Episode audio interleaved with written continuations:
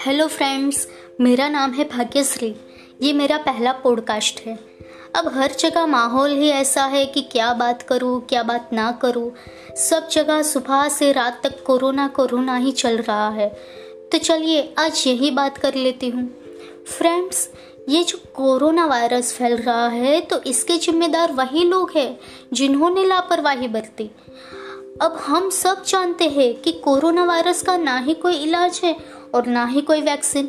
अब बार बार कोई हमें बोले कि हाथ धोया करो, ज़ुकाम या खांसी आए तो रुमाल रखो, घर से बाहर ना निकलो, भीड़ वाली जगह पे मत जाओ, सोसाइटी या मोहल्ले से बाहर ना निकलो, वगैरह वगैरह। क्या हमें ये अच्छा लगता है? क्या हम इतने नादान हैं कि कोई हमें बार बार बोले तो ही हम खुद की केयर करेंगे तो ही हम खुद को या अपने परिवार को संभाल लेंगे? जब मैं स्कूल में थी तो हमारे एक टीचर ऑलवेज ये कहते थे कि जिसको बार बार बोलना पड़े, वो जानवर की कैटेगरी में आता है। तो फ्रेंड्स अब हमें ये समझना है कि आखिर हम किस कैटेगरी में आते हैं? जानवर या फिर इंसान? इंसान, यही ना? तो आइए सब साथ मिलकर एक छोटी सी कोशिश करें। एक छोटा सा अंतर बनाए रखें। लॉकडाउन तो है ही। घर पे भी एक दूसरे से थोड़ा सा अंतर रखें। हाथ धोने के लिए हैंड वॉश या सैनिटाइज़र का यूज़ करें। घर पे रुमाल या मास्क पहन के रखें। गवर्नमेंट तो अपना काम कर ही रही है कि हम थोड़ा सा काम नहीं कर सकते।